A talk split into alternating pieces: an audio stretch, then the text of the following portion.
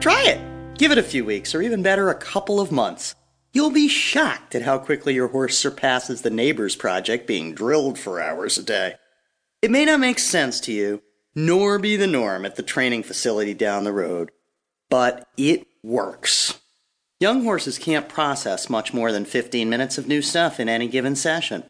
Your goal shouldn't be to load a month's worth of training into the first few days.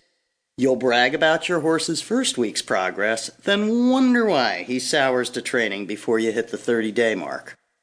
Think long term as you try to justify drill sessions that leave you and your horse frustrated about ending on a bad note or exhausted after fighting for the win. You'll pay for that one tomorrow.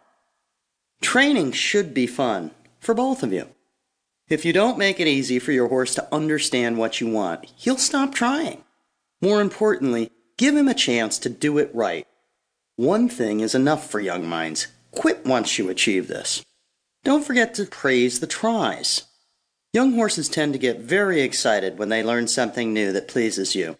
It's important to acknowledge small steps toward what you seek. Reward him for the tries so he understands what you want. Keep it interesting so he doesn't get bored, or sore, or sour. Resist the temptation to do repetitive circles in the arena.